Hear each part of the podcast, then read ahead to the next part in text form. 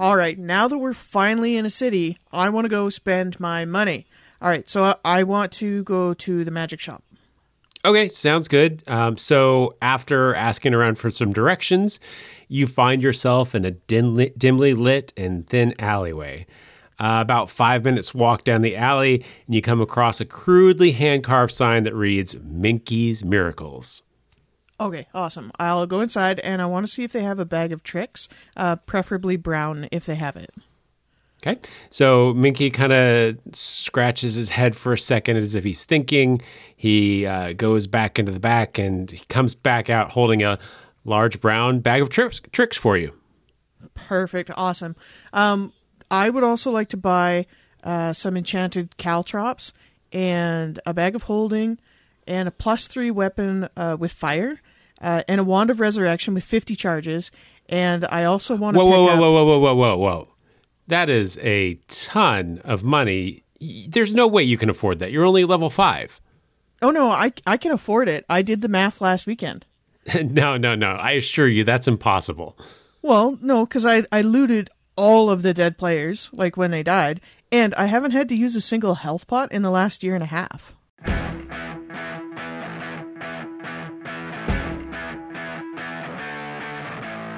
In this episode of Becoming DM, we're talking about using resource limitations to create tension in your games.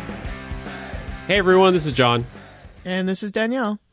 And before we get started, just a quick reminder of the contest that we have going on uh, for our big battle mat that uh, that we're giving away. All you have to do is go to becomingdm.com slash ideas and submit an idea for a future episode of the show. So uh, it's still open. There's still uh, still chances to to to potentially win this thing. So go out there and submit your ideas. Would love to hear from Yeah. you. Let us know what you want to hear us talk about. Yep. So we're talking about today, um, basically limiting resources of the players to to challenge them, create tension, stuff like that. And I, I think that maybe the first place to start is is really what do we mean by resources? So Danielle, you want to get us kicked off there? I, I think that this is a great topic to cover um, to start with because when I first kind of heard the idea of we're limiting resources at the table, I was thinking about my own personal wallet. I was like, oh yeah, you just I don't know tear up pieces of paper. But what we're actually talking about is is things that you can re- like resources in the game. So anything that um, a character has limited use of. Uh, so we are we encounter this a lot in all of our games. I'm a, I don't imagine you can actually run a game without this, but uh, if you think about, well, I was thinking about my money. Think about my character's money. Uh, if you limit a character's money, uh, you you limit the economy and uh, or the player's behaviors and at they, well, you can change their entire attitude towards money. Um, you know, if they've got I don't know, 18,000 gold pieces in their pocket. Number one, remember that's heavy. And number two, and number two, they're probably going to be a little bit more careless and reckless with how they spend their money. And so it's going to affect how they play. Yeah, the the amount of money that they have really is going to seriously change how they approach the game because it, it, it can be something as simple as the things that they buy, but it can also be um, a little bit more nuanced to the the jobs that they're willing to take with their character. Like, oh, that one's not that, that one's not worth worth enough to me. I already have this pile of gold over here. It really has to be something big and important for me to even want to get involved. If that's Yeah. the thing that motivates them. oh, absolutely. Especially like when you've been saving it, like when you've been saving up for so long and you keep opening up your um whatever whatever reference material you're using to like eyeball this item that you really Yep. really want to buy. And the longer that they have to save up for it, number 1, the more sweet that item is going to be to them. And number 2, it it uh well, actually, it's just it's just about how sweet it is. I just I got I got overwhelmed with the idea of like because I remember having to like save up to buy like the thing that I wanted, and uh, I'm sure other people can relate. And it feels so good, even when it's in D and D. Yep. Or well, and I, I don't know if I. I mean, I know that my players do this. I'm sure that yours probably do too. But I will hear them talk amongst each other and like, yeah, I'm saving up for this item, whatever, and and I'm I'm like this far away from it, and as soon as I get that, I'm gonna go buy it, and it really kind of for me as the DM clues in what they're getting excited about as part of the game and and we can either again as the DM choose to accelerate that or or slow down the path to that if it's something that we think is going to make them like build the excitement uh, going forward. Oh, absolutely. And those conversations are also good to listen to um, because it gives you really, really good ideas about if you want to give them like surprise loot mm-hmm. that you like you you would just want them to be like over the moon about. Um, if you can throw in a couple of the items that you know that they're after, and a lot of times I don't know why, but I feel like sometimes my players just assume I'm not listening to them. It's like, it's like my entire world is based off of listening to you guys. yeah. And then when you surprise them with something like that, they just oh, it just sends them. Yeah. So uh, back to some of the resources. Uh, food and water is one that I feel like is probably at least in the games that I've seen, I've played in, I've run, is one of the resources that is least tapped uh, as a way to um, kind of add some depth to the game because a lot of players don't want to track rations.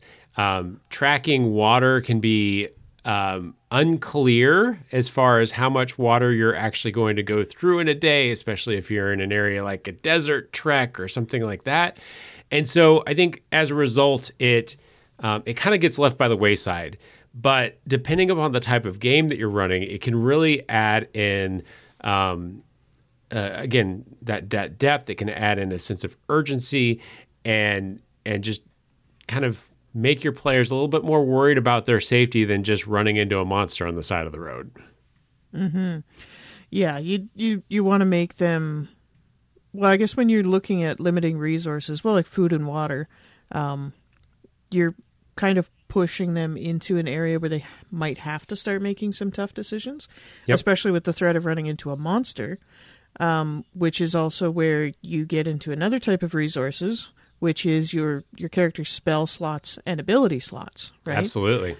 So when considering this type of item, it's it's anything that you have a limited number of uses of per um, long rest or short rest or or whatever is considered a resource. So like I can swing my axe all day long. I can do that until I'm blue in the face, but I can only use uh, barbarians uh, rage right. Uh, let's say three times a day. So that becomes a resource. They have to manage that because they can only go up to three. So they can't just do it all day long and and obviously the the the spells and spell slots is a, a really easy thing to call out there because spellcasters can only cast a certain amount of spells per day. Sure, they have cantrips and things like that, but when we're talking about like the big, powerful spells, um, it, it's going to be limited. So uh, it's it's something important to keep in mind. Mm-hmm. And so with wizards and and uh, casters, I guess you should just call them casters. With casters, they're worried about spell slots and and such. But then you also, as much as you can swing an axe all day long, uh, shooting bows and crossbows, there is another uh, resource. I, I I haven't had many players who enjoy tracking their bolts and their and their arrows.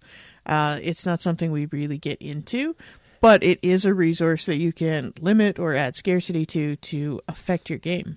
Yeah, I you know I in the Pathfinder game I'm running, I ha- I have one player who is heavily uh, bow focused, and he decided to track his ammunition on his own. I didn't ask him to, and I'm like, all right, great. If you're gonna do that, that's awesome, um, because it's one less thing that I have to necessarily worry about tracking. And if I if it was completely up to me, I may not have tracked it at all. So. Oh, I I totally get that. Usually, I just make make uh, the deranged people because bows and crossbows, like the bolts, sorry, the bolts and the arrows, they're so cheap, right? Yeah, it's like what a gold piece for twenty of them, and by the time that your characters are level three, they've got more than enough money for that. And so I'm just like, I don't know, throw five gold at it, and I'll never ask you. well, but the the thing to keep in mind though is that is that that stuff does take up space and and weight. And sure, you may be able to carry, you may be able to buy um, five uh, quarrels worth of of uh, of arrows, but how are you going to how are you going to carry that? And if you can carry it, it's not going to be easily accessible. So even like even if you have them, you may not have them accessible during the battle that you're in right then. So oh, definitely. all interesting you, you things. Yeah, there's there's a lot of interesting things that you can do to um, even if somebody if it's a, an inexpensive resource um, can still be a, a resource that that uh, that needs to be um, that, that can add some challenge there. Mm-hmm. Uh, speaking of inexpensive resources, um, time I think is one of the best resources that that we as DMs have to to um, to limit uh, characters because um, it, they they have to make choices in a fairly fairly short period of time, accomplish tasks, and we'll get into this a little bit more later. But I think that it's one of the um, one of the things that you can add in a limit without really the players necessarily taking overt notice that you're putting a limit on the game. It's just there. It, like this is the time I have to do it in. Let's let's get it done, kind of thing. Yeah, it's not something that really like stands out, and you don't really feel boxed in by the DM when it happens. Mm-hmm. Yep. Uh, you're just like, oh, the wait. I I blame the the BBEG, right? Where you're like, oh, it's it's Gorgrim's fault that I have two days to do this. I don't know. yeah, and and I think the last the last resource that that I, I, think is fairly obvious and that, that hopefully everybody's using if you're playing this game is hit points because because once you're once you're out of them, uh, game over. Uh, as long yeah, as definitely an important resource to manage. Um, yeah. Mm-hmm. now, before we continue, I think that I think that there's some things that you need to to probably think about before you start applying real heavy resource constraints or real heavy resource tracking and rules to your game. And the the first thing is to really ask yourself the question why why are you why are you and I say restricting but I think it's not just restricting it's it's tr- requiring tracking or things like that. Um, why are you focusing in on the resources? Is it because you want to run a game world where scarcity is a is a big thing for whatever resource you're talking about? Is it because you're you're feeling like your players are not challenged enough and this is a way for you to add a layer of challenge ultimately it's up to you to determine why it is that that you're looking at doing this. But if you don't have that answer i think that you you kind of need to to tap the brakes and really evaluate it's just like anything else you would add to the game what is this bringing to the game? Is this going to be going to add fun? Is it going to add challenge? Or is this just another bit of of bookkeeping that people are going to have to do at the table? Yeah. And you also so like you have to ask yourself why you're doing it. You also have to know exactly which resources that you're planning on uh, limiting or tracking, uh, however it is that you're going about it. Um, because if you just say I'm going to do all of it, uh, this just becomes a ga- becomes a game of bookkeeping. There's actually so many different things that you can keep track of constantly, because this is a real life um, uh, simulation, right, for six different people, and you are the planet. So when when you're that's, uh, that's how I kind of like define uh, being a DM. It's like I'm the planet. Like if I'm going to make them track their food and water, I have to track like, well, I don't know. Technically, I don't have to. Anyways, I, so, you, so, so yeah. If you track food and water, you as the DM have to understand how much they might go through in a time period and tell them because they're not just going to know necessarily. I mean, well, yes, that's for, the other thing, right? You'll get questions like, "How much water is in my waterskin?" Yep. You know, and like, and you're like, uh, 13 sips. sips. Well, how what what's my hydration percentage after 12 sips? uh, and so it, this brings another layer of stuff that you also need to plan into the game, stuff that you need to start tracking, even though it kind of sounds like you're um, adding stuff for them to track. It will eventually become your responsibility, anyways, um, whether by questions or by research. Yeah, and, and uh, where where um, resources come into play as a core part of the game, you you do need to make sure that your your players are on board for that type of game because a lot of a lot of players they want to go fight monsters and and maybe solve a, a mystery or something like that. They don't really care about um, about like do I have enough water? Do I do I have uh, enough food? Um, all of this other uh, other stuff they may not care about and they may not want as part of their game. So, uh, as with everything that we talk about, keep your players in mind uh, before you make any sort of major decisions to to change up how you're doing the game. Oh, definitely. Especially if you're planning on like the entire campaign being like that. It's like you guys are going to be stuck in the desert for the next, I don't know, 18 years. I don't know how long your campaign is. And so you're going to be tracking water constantly and needing to figure out how to build solar distilleries. You know, um, you're definitely going to want to talk to your players. Uh, but if it's just like for a round or two, um, I would I wouldn't I wouldn't be like, are you okay with tracking your water for like uh, you know one or two days, like they get trapped somewhere or whatever. That can add a little bit of threat and also something that they haven't thought about. But if you are planning on doing that, be like, oh, I could trap this in the, in them in this room and you know oh i can i can put a strain on their food and water uh, you might also want to find out beforehand like before you enact one of these plans how much of said resource that uh, they're carrying with them especially if this hasn't been something that you've been tracking to date because they Yep. might not have any track of it and be like oh i don't know i just assumed that i ate every day it's like well you should at least write down five rations or something on your sheet Yeah. Well, and and you did call out something that I think is kind of interesting with this. Just because you are using um, you're using this kind of resources uh, framework in a part of your game does not mean you have to adopt it for everything. Sometimes it is the contrast that that makes the biggest difference. So maybe where they're usually traveling, there is no problem with food and water and time and whatever, but they come into a new area and it's bare it's a barren wasteland it's it's hard to travel around in um, they can't stay there for long and you so you you're introducing all of these constraints as part of where they're at and it, i think it makes it even stand out more potentially rather than like the humdrum doldrums of of of tracking my rations when i could just go out and hunt at night for instance Oh, definitely. Um, and sorry, I, ha- I had a thought while you were saying that, but another thing is is uh, foreshadowing. That's the word I was looking for. A little bit of foreshadowing can go a long way. So you were talking about somebody like walking into a desert, right? And so as they're getting into this environment, you can start describing how hot it is, or the fact that they're that they're. I know I keep defaulting back to food and water, but thirsty. um, but you can start describing it's like, oh, you're you're you're feeling super parched. Uh, you reach for your waterskin for the third time in the same hour.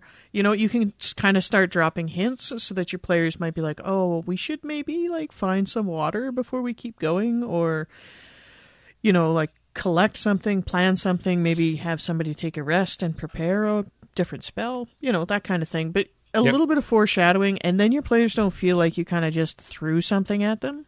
Right.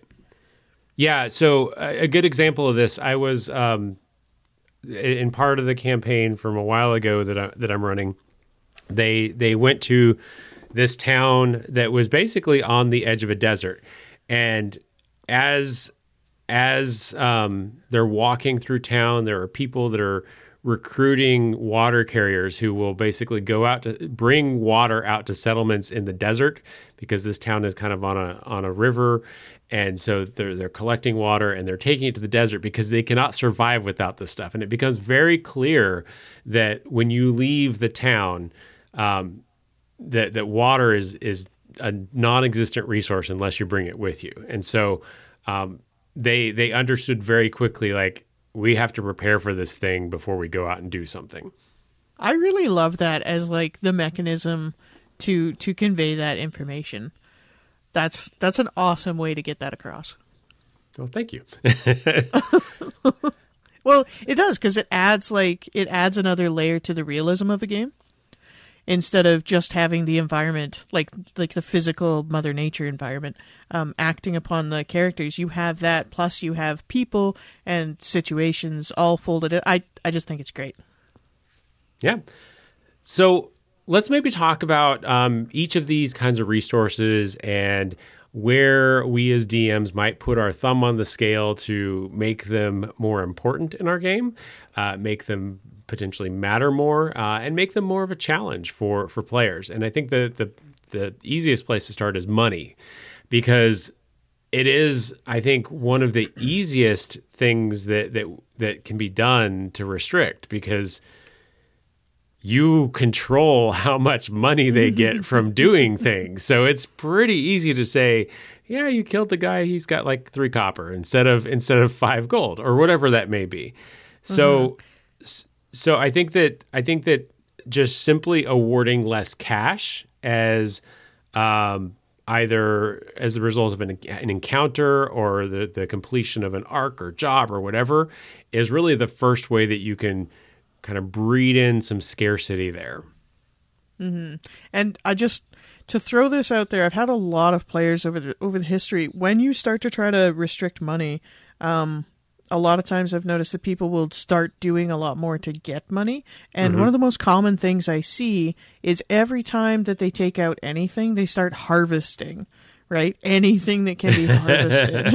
I, want yeah, to take its. I, mean. I, want to take its spleen out because I think I can sell the spleen of this owlbear to, yeah. to, the, to and, the apothecary the, in town. they'll just start grabbing just the weirdest things, and so um, a really good out for you as a as a DM or a GM when this starts happening is they just fought it. They just killed it. Um, there's going to be lots of cuts, um, bruising, damage, and you use that damage um, as the reason why. Like, think of the RPG like video games that you play. You kill the knight in shining armor, and then you go to loot him, and all he has is two dewberries and a gumdrop. Right? It's like, well, where's the armor that he was got, wearing and the sword he was stabbing me with? It's like, well, you, you, they were they were damaged beyond repair, and your character knows yes, it's worth 250 gold, but it's going to cost 245 to repair it. So yep. use that. Yeah, and and so I know that there are uh, a fair amount of DMs that that are out there that that uh, use published campaigns, published one shots, and so um, a, a, lot of those already have defined. Um, commerce mechanisms built into them that, that like hey when you when you complete this encounter you get this stuff and um, the, the couple of like simple ways to do with that to keep it in a similar ratio is you can downstep the um, the uh, the currency type so if they have electrum, it steps down to gold pieces. If they have gold pieces, it steps down to silver pieces. And that is reducing it by a factor of 10. If that's too much, you can always say, all right, I'm going to reduce by a percentage. Maybe I'm going to reduce by 50% or or whatever. And so if you get 10 gold, you get 5 gold instead or whatever. Um, just a couple of ways that to, to, do it. You can also just choose whatever the heck you want and and change out the treasure uh, all all told. But if you're looking for kind of a a way to um, uniformly balance across the entire uh, entire adventure module, that's that's one way to look at doing it. Mm-hmm. Another way that you can do it is is just to increase all the prices, right? And you don't have to do this arbitrarily. Um, so it, it, could be like a scarcity in the world itself. Like they go to the town and I want to buy a health pot that's usually, I don't know, 50 GP, gold pieces. And, uh, it's, well, it's like actually, these are the last four in all of town, right? Yeah. And uh, so because we know that we can sell them for that, supply and demand, we're charging 200 GP, whatever it is that you want to charge for it. Um, and so by increasing the prices, um, number one, a nice thing about this is that you give you give an opportunity if you raise them beyond where you would regularly want to raise them anyways. You give an opportunity for those high charisma characters to uh, wheel negotiate. and deal a little. yeah, negotiate. Everybody loves that. Um, or at least the players who make characters who like doing that like that. um, and uh, and so they can wheel and deal from this exorbitant price that you put on it, and you can drop it down back to the level that you actually wanted it at to start with, and, yeah, uh, and you can. Oh yeah. I was to say if you if you do this, it doesn't have to be a wholesale like one day it's it's one price and one day it's five x that price. You can have things going on in the world that are creating the scarcity that cause a, a gradual uplift in in the cost of these. Um, I did this in in my world where um, the the uh, their their main nemesis was was basically buying up all of the all magical stuff that they could find and and so things even like healing potions were were gradually getting more and more expensive just because they were no longer on the market to be had um, and and so it wasn't like one day it was 50 and the next day it was 500 but but one day it was 50 and then the next time they went in it was like 75 and they're like well what's going on? I got this for 50 last time. Oh yeah uh, like th- there's really not much coming through anymore. And then the next time maybe it was 125 like holy crap what's going on? Oh i heard that somebody's buying up all this stuff. So it's a it was it was a good way to also seed in details about what was going on in the campaign story that they weren't privy to because they weren't seeing it firsthand. Oh, uh, exactly. You just just do the slow feed of information, and uh, and they get to figure that kind of stuff out. And again, breathing life into the world, and I just I dig that. Um, but yeah, as long as they like, obviously you don't want to hugely jump them up unless something, you know, wild has happened. You're like yep. a hurricane or big fire something like that. But um, to do it slowly and gradually, especially in a way that like the PCs um, are exposed to, especially when you can tie it to to the bad guy of the area or part of a campaign or quest that you want them to go on. Because I'll tell you one thing that will motivate a party is when you're like, "Hey, guess what? So this thing you've been saving up for, and it was two thousand gold pieces, and you finally have it." Because of this guy over here, the price of that is now three thousand, and you don't have enough money. That will be so so motivating to your party. yep. Uh, another thing that you can do with with the scarcity is if there is when when players are looking to buy things, keep in mind the area that you're in. So. Mm-hmm. Uh, we keep on going to the desert, but I think it's a it's a, an easy way to to talk to this. If you're in a desert, things like arrows are probably going to cost more if there's no trees around or or any wood analog to make those arrows with. Maybe they've found some desert plant that they can make it from, but maybe not. And and if not, that that's a perfectly reasonable reason why arrows should no, now no longer be what they cost, but maybe two, three, four, five x. Um, and again, yeah. arrows are not super expensive, but at the same time, players will be like, why am I paying so much for this? and what that's the nice part about the the like the I know the desert aspect, and you have to like bring that in, is that that impacts all wooden objects. Yep. So now your quarter staff that was originally free or whatever the cost is, um, now it actually costs money because everybody, if there is wood, it's owned by somebody because it came from a different country or continent or whatever and it's it's high value, and and you can even drop down the value of iron things. Yep. Um, you know, be, just due to scarcity, and uh, also increasing the scarcity of magic items. But I think Five E pretty much has that on lock.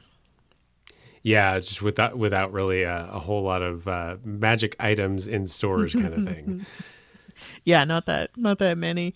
Um, another thing that you can do, just if you're looking at at uh, resource management, like restricting their money, um, is you can give them the money, but you can have encounters that cost them the money, right? Mm-hmm. So you give them that sweet, sweet taste of, of all that, that little pile of gold pieces, uh, but then you have something happen that causes that to be taken away. So, like paying a toll or a fee.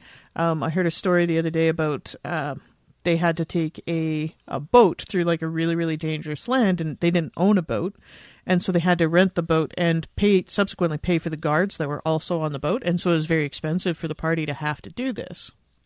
Yep. And maybe they have to bribe somebody um, uh, to give them the information they want. They've tried their uh, their wily charismatic charms and they just don't work. And apparently this guy is just waiting for a payday uh, maybe you have to pay for for what you need. Uh, is is another way that you could potentially siphon that money off from the players. Yeah, and but that bribery that's probably not going to work if you have a party of murder hobos. So maybe think about that one before you're like, oh no, he'll totally accept a bribe. It's like I'll bribe you with my dagger. yeah, like, oh. I would say I would say any of these situations where we're where we're providing additional cost. Um, you do you do run the you risk of careful. the players just saying, "Yeah, well, I don't care if you want to charge me this much for the boat. I can murder you and take the boat for myself. And I don't care if, if you need a bribe. I will murder you and I don't care about the information. I don't care if you're charging me taxes. I'll just kill you and hope nobody else comes. I mean, all of these situations can can happen. So just bear in mind and, and understand where your players' minds are at and what they are, uh, where that line is. Because if you go over the line, then it's just going to devolve into like, I don't care. I'm just going to kill them. Absolutely. Yeah, you have to be careful with with these ones where it costs them money because a lot of times like once they get the money, they want the money because they want to turn it into that thing that they've been looking at in the book. And so you have to use these sparingly. I do think it's good every once in a while to like it, will really get some emotions running from your characters when you when you start taking away their money. Um, but as long like I give them an option if possible um, or a chance to recover the money, maybe hide some of it um, go after like maybe somebody robs them and they they're able to chase them down. Uh, but if you were trying to limit money, say you give them a thousand gold pieces, you actually only want them to have six hundred, but then they get robbed, their bag of gold goes missing, they chase the guys down, they recover six hundred, right? Yeah. And so because it's not way, like they're just going to take the money and not do anything with it. oh, exactly. And even when they're running away, coins could be spilling out of their pockets. People would be picking them up, et cetera, et cetera. And uh, in that way, you can still kind of get the effect that you want. Also, if you've ever accidentally given them too much gold, another option. Yep. Um, so let's maybe talk about the negative effects of, of limiting gold within your uh, within your campaign, and then we can move on to the next one. And I think that the number one thing is it is going to encourage the rogues in the party to um, take on that thief role and just steal from every single person that they see. Uh, mm-hmm. um, now, if your entire economy is smaller, that means they won't get a lot, but that doesn't necessarily stop someone if they feel like they don't have enough money to do what they want to do. They're going to take whatever path they see is available to them.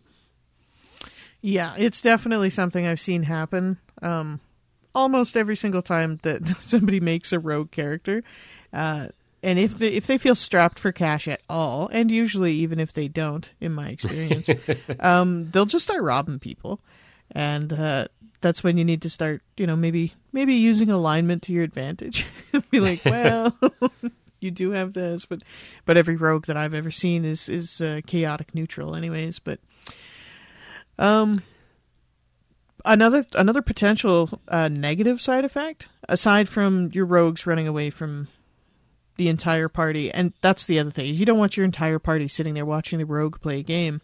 But another thing that uh, will be a negative side effect is this can actually slow down the entire progression of of the game and the players, right? Because the players are going to be way more conservative um, because their money has greater value to them because it's more precious, right? You've made it more precious by making it more rare, supply and demand.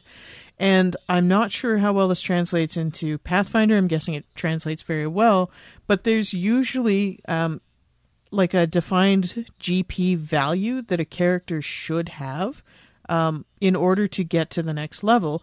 Because yep. it's it's one thing. I know that this was huge in 3.5. This might have been mitigated more so with 5e.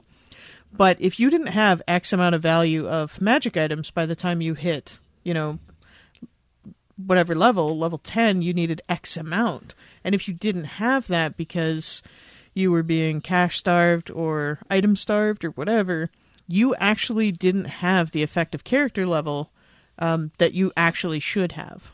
And so you can you'll you'll have to manage that and make sure to look that up for whatever game that you're playing, the estimated gold value per level, and uh, and level them up um, according to that and with that, so that they're not just wildly underpowered. Or even if you are leveling them up, just make sure to adjust your CRs, your challenge ratings, so that yep. uh, you don't just accidentally murder them. yeah, I, I, don't think it's as big of a, a, an issue in 5e, but yeah, Pathfinder um, first edition for sure, and and 3.5 is is absolutely something that needs to be considered when you're, especially when you're getting up into into the higher challenge ratings, because there's an assumption that you're going to have magic items to fight these creatures at that challenge rating and stuff like that. Yeah, that 50 charge wand of resurrection. You need that. Yep. That's in your back pocket at all times. Has uh, has the new Pathfinder come out yet? Uh, second edition, yeah, it's been out for a while. Oh, I just I just have not picked it up. I I've been meaning to, I just haven't yet. I promise.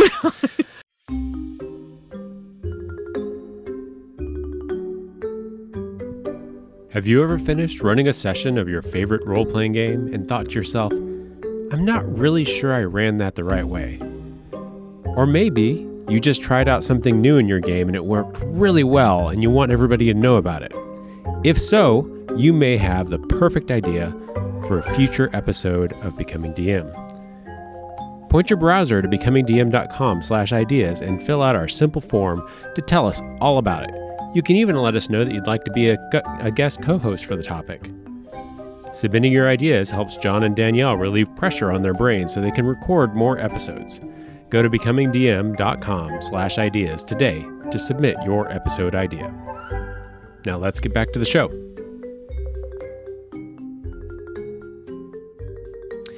So, moving on, if we're talking about um, leveraging food and water resources and, and whether it's resource scarcity, tracking, whatever, into the world, um, there there uh, are, are some things that we need to consider. First off, your character, your your party is going to be able to carry uh, rations, but even though they may be limited, um, they, that can potentially be solved by having the party hunt, uh, especially if you have people with appropriate survival or wilderness checks.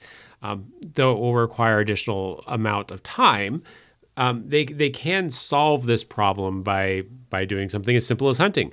Or if they're high enough level, using a spell like create food and water uh, is is another way that, that you can get past this, right?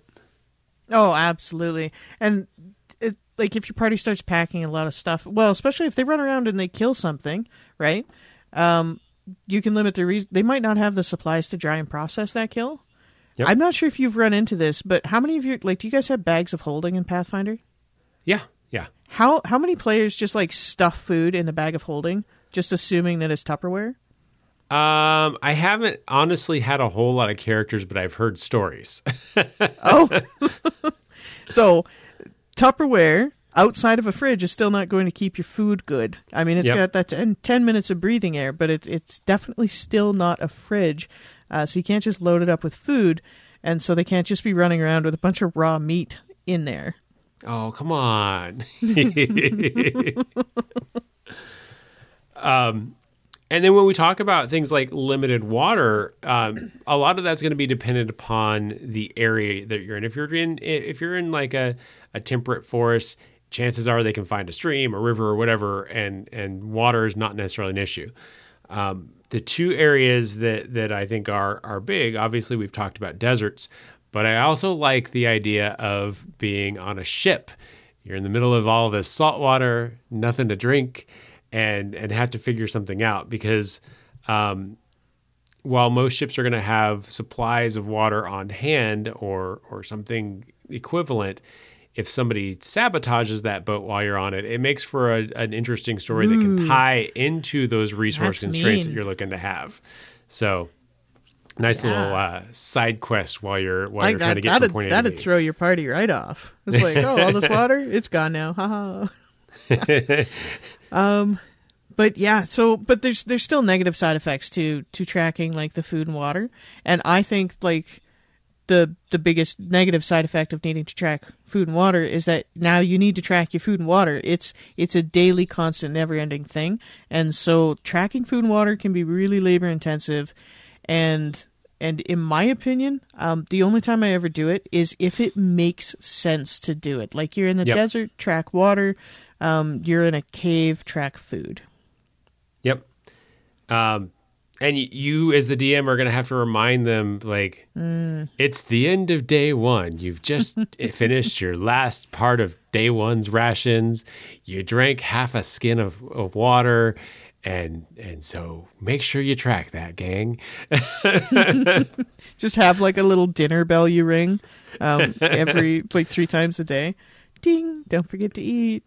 Uh, and as your party runs out of food, um, a, a session can quickly devolve into all of your players just like I'm gonna look over here, I'm gonna hunt there, or, and pretty soon all of a sudden the main story doesn't matter, and they they spend an entire session just looking for food. And if that's what you're after, good job. If that's not what you're after, and you still want them to you know push along on the main campaign, um, this can this can really put a hamper on it. Which is where I use the question, um, and I ask this all the time, so it's not super weird when I like I don't out myself with any plans when I ask it. I say, "What's the maximum amount of time you would like to devote to this task?" I ask that question a lot because then if nothing interrupts them, that's how much time they're going to spend. And so if and it it it really speeds things along because if your entire party says, "I'm spending the next 24 hours," guess how much role playing we just saved? um, because I know that they're not going to find any food, and we can fast track that full, and I can be like, now you are extra hungry, yeah, and I think that that asking that question fairly frequently in your game is is definitely helpful because there's going to be tasks that maybe are difficult to do and you can sit there and have them roll eight ten times to try and hit the number but if if it's possible for them to do and just takes time then just saying yeah you're going to work on it for five hours or whatever and and it'll be done at the end of it um, rather mm-hmm. than having a bunch of dice rolls hoping for that magical roll um, so moving on, uh, as I said, like spell and ability slot resources, I think is is one that is is going to be used in every game. But I think that this is also one, oddly enough, that is frequently misused. And, and I, I want to take a second to to explain that statement. I see a lot of people in the various D and D groups that I am I'm in talk about how their players walk through encounters and they set these deadly encounters for them and it's just like nothing and it's and it's so easy for them and i think in in several cases i know um, that in a lot of these instances the reason that characters are just walking through this is because we're just basically in a day giving them one big encounter or maybe a couple of small ones and one big encounter. And so the the party doesn't have to resource manage at all. They're like, this is obviously the big the big encounter, guys. Let's lay it all out. I'm using all my spell slots and and and Joe's using all his action surges and Tony's using all of his rages and and we're just going to lay this thing flat and be done and we know it because we know that the DM only gives us one big encounter a day. Um, so, so uh, the the DM's guide in I, I looked it up in D and I did not look it up in Pathfinder, but the DM's guide in in D and D suggests six to eight medium to hard encounters per day. And so that means between long rests, you're having six to eight medium to hard encounters, which means that players are going to have to bet, better uh, manage those resources, the spell slots, abilities, uh, ability slots, and stuff like that before they get to there. So by the time you get to that big bad at the end, maybe they've used it all, especially if they're used to playing in games where it's just one big encounter. Um, and and then it becomes a lot different than oh they just walk through all of my encounters. It it really becomes they have to figure out what the best time to use these things are and when the best time to blast and when the best time to to take your time is. Yeah, Sorry, Oh, sorry. Were you... I was saying sorry. I get. I, this is one that I get a little bit passionate about, so I, I talk a lot about it. So I'll I'll stop now and let you talk. no, that's that's fine because I think it is an important uh, it's an important thing to to state, especially like with Five E recommending that like the six to eight medium to hard encounters in a day. Like think about that. Like actually, you know, you and your party are going to spend the next just 16 hours. Let's spend you spend eight hours sleeping, so 16 hours walking from point A to point B, and they're going to run into six to eight groups, gangs, um, otherwise mean things throughout that day. Like, like that. Number one, that's a lot to plan for the DM, and number two, yep. I honestly would have never assumed that I had to generate up to eight encounters per day for my party wandering around just to tire them out. That's like having a two year old. Yeah, and and I will say that I don't typically get to eight encounters in a day, but I do I do have several encounters, and they're usually of the hard or harder variety um, to to make up for that because That's true. Yeah. you, you can you can kind of tweak it one way or the other by by adjusting the difficulty of the encounter as but you do still need to have multiple encounters in a day because otherwise it's like hey everybody we know that this is it let's blow it away and and call it a night So you just make all the encounters easy and just have them being chased by an entire war band of goblins who don't understand tactics and so they just keep spend, sending like small like assault parties after them all day and just 24 encounters. Um but I am going to say that if if this is something that you've struggled with and uh and you've kind of just been doing like one big epic fight per day, um, and your players probably know that and they're probably aware of that. Um, I would not personally recommend all of a sudden jumping up to the six to eight, right? Because your players are not going to be prepared for that, Yep. right? So give them their big bad, um, and then and then throw something else at them and make them kind of start thinking, and then do it again and again, and kind of up your encounters from there. Uh, but you you definitely want to ease them into this, if this is something that uh, you've had kind of long standing, everybody's really used to it. Otherwise, you'll probably just nuke your party if Yeah, and and I think that um, communication here is, is important because you're going to, as the DM, give them clues as to what might be ahead in their in their adventuring day. If they're entering a, a dungeon, you can you can talk about the sounds emitting from the dungeon or the tracks that you see going in there, so they have an idea of kind of roughly what the level of resistance might be here. And so if they encounter a, a party that looks like it's probably not the whole thing, that gives them a clue. You're not saying you're not saying, "Hey guys, there's going to be six encounters in here," just so you know. and and and likewise, when you start doing this, and you're and maybe you're doing six to eight encounters, don't always do six to eight encounters. Maybe some days it's four, maybe some days it's six, and and maybe some days it's eight. Like I said, I don't ever do eight, so probably never never that. But but don't like don't telegraph your moves that much. So we're like, okay, this is the fourth this is the fourth encounter. We know that this is the last one for the day. So let's let's let's hit it. give it the gusto. yeah, just just remember that that like even though you're planning out your world, the world itself is not planned out. So you need to you need to act like it. Yeah, that and your players are watching, and uh, whether they know it or not, they are tracking uh, your behaviors, and they get used to them. Yeah. And uh, I just want to tack on. So just combining my two things. If you're doing like the one big bad, uh, and your players usually like just spend everything that they've got fighting this big bad per day. Um, just a fun little idea to introduce the the secondary thing. Have it be like a really embarrassing enemy to be to be beat by. Come after that big boss, right? And so they they've they've spent all their resources. They've got no abilities, no nothing, and like six goblins come in with like pointy spears, and they're like, "Give us all your money," and there's almost nothing you can do about it. And uh, I just I just like that, and I think someone should do it. All right, so let's let's move on and talk about putting time resources and and and doing time do, tracking time in your game. And and we've had an episode, and I cannot remember what episode number it was, or I'd provide it right now, where we talked about time in the game. Uh, we talked about things like like having festivals and different type of uh, seasonal things to to show the passage of time.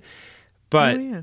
and a big thing there was was like including some time limitations on quests. So we need to get this done in eight weeks or whatever, eight weeks of game time, and so you can't dilly dally and stuff like that. Um, the nice thing about time, I think, is it overlays to a lot of the things that we've already talked about. Um, because if you've got a if you've got a, a tight time frame to beat the bad guy, rescue the princess, find the the artifact that's threatening to destroy the world, whatever, um, and and you also are constrained for gold resources, it's going to be a lot less likely that you're going to like go thieving to try and just get some gold just because. Yeah, Um, it's like I've only got 15 minutes, like in game time. I've only got 15 minutes. I could probably hit up that poor old dude, I guess. I don't know. But they're not going to get as wealthy from it.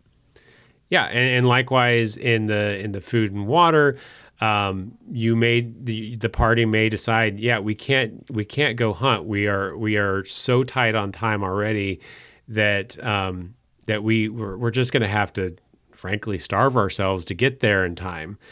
Um, which again adds to that. Again, it's the choices the players make, and and that can also make your uh, encounters more challenging because now they're now they're I don't know what the prop, appropriate condition, and I'm just going to use. Well, I think that they would eventually. I was going to say, I think it would land into exhaustion. Yeah, now they have exhaustion on there, which affects their performance and stuff like that. So I think that that um, that's kind of a cool way to do it. Um, Even with, Mm-hmm. you- I, Oh yeah. I was to say, even with uh, with spells and, and actions, right? Time the time uh, constraints can play into that, right?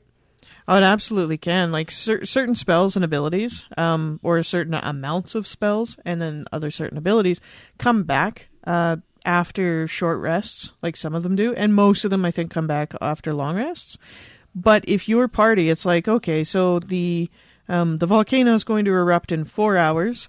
Uh, your party's probably not going to be like, uh, I would like to nap for all of that. Um, right? Because you've you've basically removed it as an option. You haven't outright told them, "I'm not letting you rest. Sucks to be you." You're saying, "No, it's the volcano's fault, not mine. It's going to explode. You can't have a nap," and uh, and it it kind of forces them to kind of push through that. And maybe they've used up some of their uh, you know resources. I'm using air quotes resources, their spells and abilities, and now they don't have access to those and you can you can really put people into a tight spot which is beautiful. Because if you can raise the tension if you raise the investment the amount that your party is like they're they're like into it they're invested they they have to be present for it um, i think that that's probably one of the most amazing parts about d&d is when you can cause that tension in your players and uh and kind of just bring them up on that emotional scale Yeah, because it, it makes them feel like their choices really do matter. Uh, because I sure I can I can choose to rest here for an hour while the volcano is getting ready to explode, but I know that it's probably going to be bad for me. I can also choose to continue on, but I know that I'm not going to have as many abilities as I might otherwise have, and so the road ahead might be more difficult. It's not a great choice that they can make, but it's still a choice that that has absolute ramifications on on the outcomes of their game and and what's going to happen down the line. And I think that's one of the most important and cool parts of of playing this game is that you get into those situations where your choices really do matter for the outcome. It's Ah, not a 100% the roll of the dice. no being able to put that agency into a player's hand it that is like just such a high important priority i think um just just to make d&d just amazing well tabletop role-playing games amazing Yep. So I think that is what we really wanted to talk about today. Thank you all for joining us. Um, remember, if you want to enter our uh, our contest, even if you don't care about the contest and you got an idea of something that you want to talk about, just go to becomingdm.com slash ideas and let us know all about it. We'd love to hear about uh, your ideas, what you'd like to hear us talk about.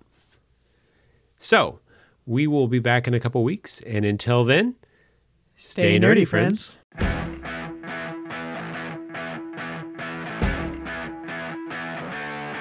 Thanks for joining us again. Make sure to share the show with friends to help grow our audience. You can find us on Facebook at facebook.com slash becomingdm, on Twitter, Instagram, and Pinterest, we are Becoming DM, and our website is becomingdm.com. Becoming DM is produced by John Welsh and Danielle Tremblay. The show is edited by John Welsh. We'll be back in two weeks. See you then.